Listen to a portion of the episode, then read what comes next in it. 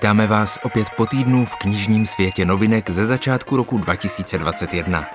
V našem výběru najdete novinku Juraje Červenáka Anděl v podsvětí, dále příběh, který vypráví vdova žijící v bytě se svojí lesbickou dcerou a její přítelkyní, text Martina Bubera o tom, co je a co není utopie, zahraniční pohled na tvorbu Patrika Ouředníka, ale také Géta nebo Toroua.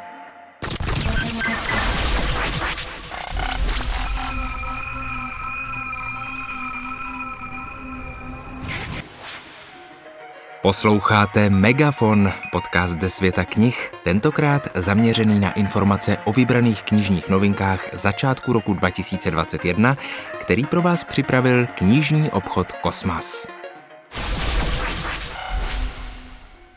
V žánru historické fantazy patří Juraj Červenák už mnoho let k československé spisovatelské špičce. Románem Mrtví na pekelném vrchu se kdysi vrhl do trochu jiných vod – opustil fantastiku a začal psát historické detektivky. Dnes jich má na kontě sedm. Sedmá kniha z řady historických detektivek o kapitánu Štajnovi a notáři Barbaričovi se odehrává v Čechách na začátku 17. století.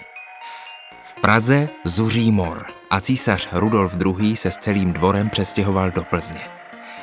Pověst tohoto mravopočestného panovníkovi oddaného města však ohrožuje série zločinů. Nejprve se záhadně ztratil synovec ruského velvyslance Vlasjeva, který přijel vyjednávat jménem cara Godunova. Kvůli hrozícímu skandálu pověří radnice hejtmana Leopolda Steina, aby mladíka našel. Případ je ale složitější a stopy vedou k osobám vysoce postaveným. A tak hejtman požádá o pomoc svého bratra, proslulého vyšetřovatele Joachima Steina. Kapitán se v Plzni objeví se seržantem Jarošem po boku, Čekají tu na ně ale příšerné zprávy a rozbíhá se nebezpečné pátrání, ve kterém nescházejí umučení andělé, tajné bratrstvo zhýralých kacířů, alchymisté dvou tváří, vražední špioni a démon, jen človí duše v labirintu podzemních chodeb pod královskou Plzní. Juraj Červenák, Anděl v podsvětí.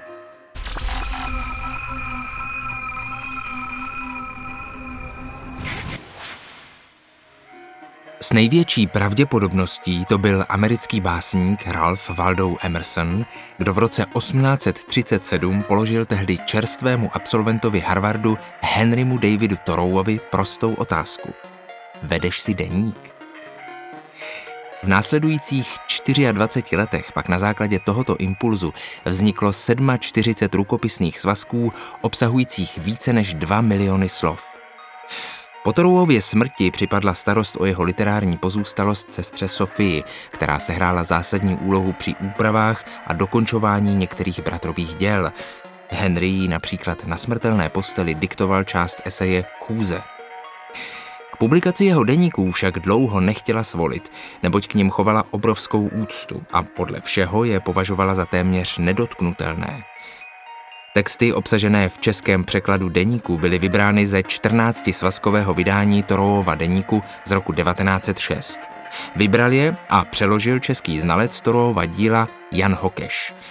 Deník Henryho Davida Toroua se zcela právem dostává stále častěji do popředí zájmu čtenářů, kritiků a také odborníků z různých oborů. Někdy dokonce zaznívá názor, že jde o autorovo vůbec nejlepší dílo. A ještě Podcast sice není nejvhodnější médium na chválu grafického zpracování knihy, ale obálka Františka Štorma je opravdu nepřehlednutelná. Henry David Thoreau, Deník.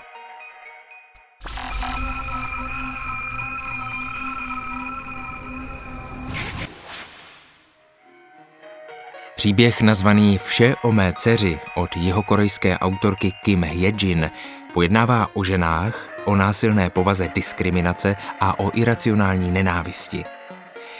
Hlavní hrdinkou románu je stárnoucí vdova, bývalá učitelka základní školy, která nyní pracuje jako ošetřovatelka v domově důchodců. Žije s dcerou a její přítelkyní. Jakoby nestačil fakt, že vdova musí ve svém bytě trpět lesbický pár, dcera se zapojí do demonstrace proti diskriminaci homosexuálních kolegů na univerzitě. Vdova těžko snáší, že její vzdělaná dcera protestuje v ulicích a je kvůli své orientaci vystavena odsouzení společnosti. Přitom je denně svědkem spolužití lesbiček, o kterém by raději nevěděla. Svůj hněv a zklamání si vylévá na dceřině přítelkyni. Jak moc lze porozumět generaci s odlišnými názory? Skrze konflikty se odhaluje nepřekročitelný limit vzájemné tolerance. Autorka knihy skvěle vystihla pocity nepatřičnosti stárnoucí generace v rychle se rozvíjejícím světě. Obzvláště pak v zemi, kde překotné změny a rychlost životního stylu, které od jedince vyžadují sílu a pružnost, nejsou vyvážené určitým bezpečím, jež v našich končinách poskytuje systémem zaručená jistota důchodu. Generační míjení je pak o to bolestnější. Kim Hyejin, vše o mé dceři.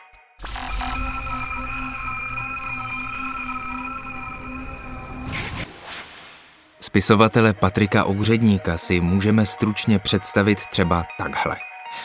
V 70. letech se podílel na činnosti jazzové sekce. Vystřídal řadu různých zaměstnání, mimo jiné pracoval jako knihkupecký příručí, archivář, skladník, sanitář, listonoš, domácí dělník.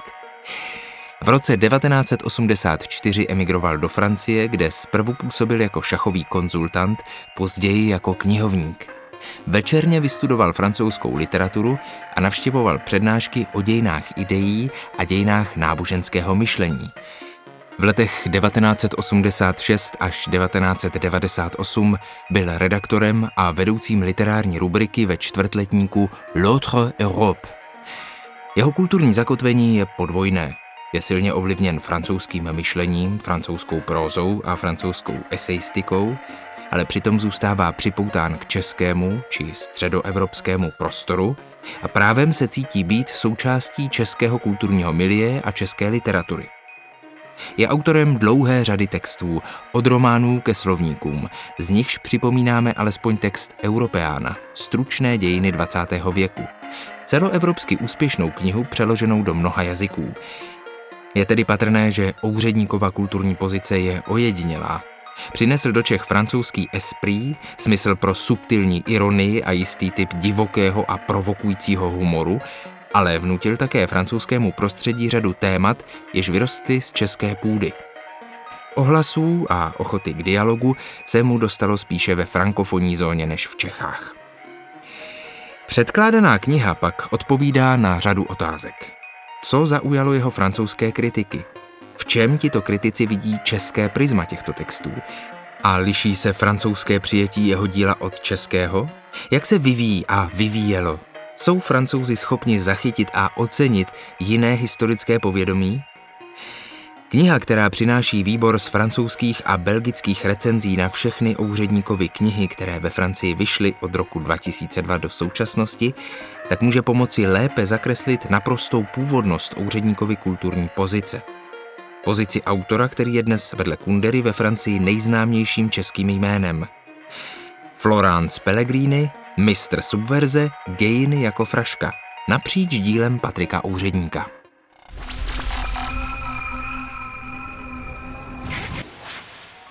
Čínský avantgardní autor Yu Hua není českým zájemcům o současnou čínskou literaturu neznámý, Již roku 2007 vydalo nakladatelství do Kořán jeho dva lingy rýžového vína Osudy muže, který prodával vlastní krev. Následoval slavný román Žít a o dva roky později i Den sedmý. Juhua se narodil roku 1960, nedlouho před vypuknutím tzv. kulturní revoluce, která trvala v letech 1966 až 1976. Oba jeho rodiče byli lékaři a on sám v dospělosti také několik let působil jako zubař, než se roku 1983 rozhodl vydat na dráhu spisovatele. Dnes žije v Pekingu, patří mezi nejznámější čínsky píšící prozaiky a jeho díla byla doposud přeložena do 40 jazyků. Bolesti Číny jsou i mými bolestmi, říká v předmluvě ke knize Čína v deseti slovech. Za 60 let svého života byl Yu Hua svědkem několika dramatických čínských proměn. Stejně jako ve svých románech se i zde dívá na ten měnící se svět pohledem obyčejného člověka, tentokrát formou deseti esejí. Lid, vůdce, psaní, lusin, revoluce, rozdíly, podhoubí, napodobeniny, švindly. Juhua čtenářům nabízí příběhy a zážitky vlastní, známých nebo třeba jen z doslechu, a činí tak s jemu vlastní ironií a laskavostí, s empatií i občasným sentimentálním dojetím, živým a obrazným jazykem.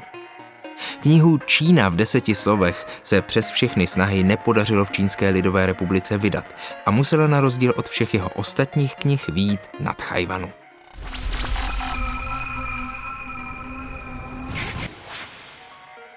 Méně známá a do češtiny dosud nepřeložená kniha Martina Bubera vznikala v době druhé světové války. Autor v ní vychází z předpokladu hluboké společenské krize, které lze čelit pouze důsledným promýšlením kořenů naší civilizace. Vlastním námětem jsou rozličné reformní pokusy 19. století, jež reagovaly na dějné důsledky francouzské revoluce – Buber zasvěceně podává charakteristiky Saint-Simona, Ouna a Fouriera, tedy těch, pro které Marx z pozice centralizovaného socialismu razil pojem utopičtí socialisté. Autor přesvědčivě odhaluje zdroje utopického přesahu nejen u jednotlivých osobností, ale také u Marxe samotného. Poměrně detailně si přitom všímá konkurence mezi různými ideovými východisky. Oproti spozorovaným mezím Marxova přístupu zkoumá a problematizuje myšlenky Prudona, Kropotkina či Landauera. Buber se domnívá, že názorový střed rozličných návrhů na reformu společnosti trpěl přílišným sklonem k vytváření abstraktních myšlenkových schémat, čímž byla připravována půda pro převahu dogmatické předsudečnosti. Kritické hledisko se v Buberově díle proměňuje v okamžiku, kdy začne pojednávat o dějné výjimečnosti zakládání kibuců. Na základě předložené typologie uspořádání lidského soužití dochází k závěru, že utopičnost předchozích reformních pokusů získává v tomto novém typu předpoklady pro uskutečnění. Buber opírá své přesvědčení o svou zkušenost s realizací kibuců. Martin Buber Cesty do utopie.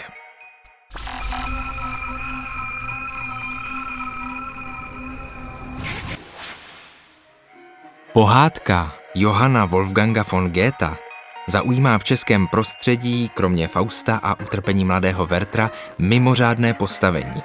Umocněné tím, že se jí nedostalo do dnešních dní adekvátního českého překladu. Důvodem je to, že jde o výsostně symbolický text, umožňující mnohé výklady. Její význam je jasně viditelný, jak v literárních odkazech generace moderní reví, tak například v rámci antroposofické společnosti Rudolfa Steinera. Další výklady pocházejí z okruhu surrealistické skupiny a od řady ezoterních společností. Výrazně se zapsala jako inspirace ve výtvarném umění, zejména v symbolismu, ale jako inspiraci nacházíme například i u Toajen. Snová logika, alchymická a číselná symbolika zamezuje jednostrané a jasné interpretaci.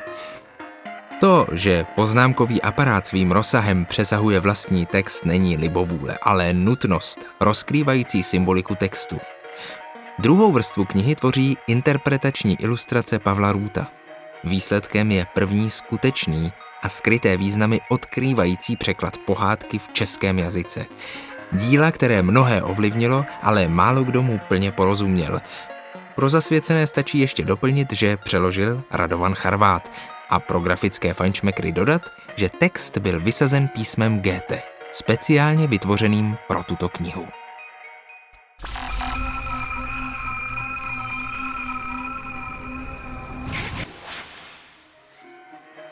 Za sbírku Divoký kosatec obdržela poslední nositelka Nobelovy ceny za literaturu Louise Gliková v roce 1993 Pulitzerovu cenu.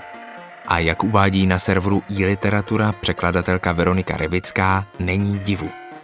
Autorka zde totiž dovádí k naprosté dokonalosti svůj tón i básnickou techniku, kterou si postupně osvojila a rozvíjela v předchozích knížkách. V této své šesté knize básní Gliková promlouvá tónem, jenž se vyznačuje notnou dávkou minimalismu, přímočarosti váš, strohosti vyjádření. Záměrně se vyhýbá složitým syntaktickým kličkám a komplikovaným nabubřelým výrazům.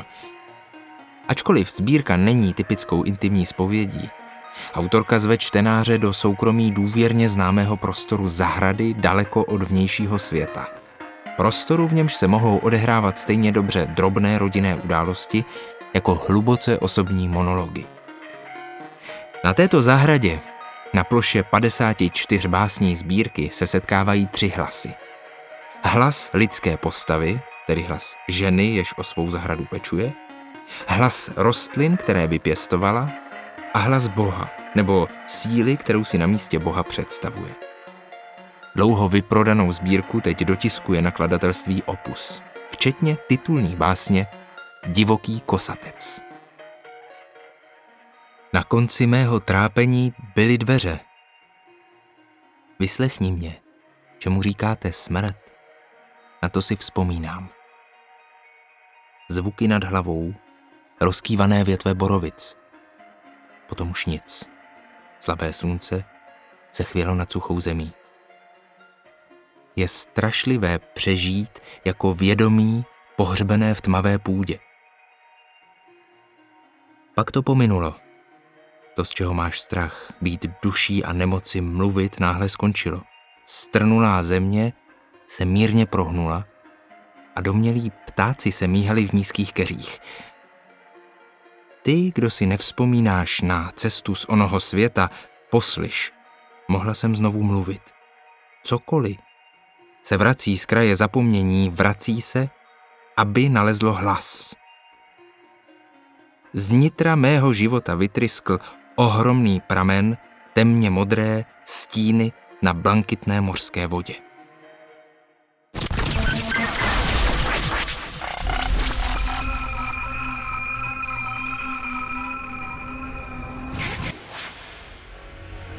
A to je z dnešního novinkového megafonu všechno.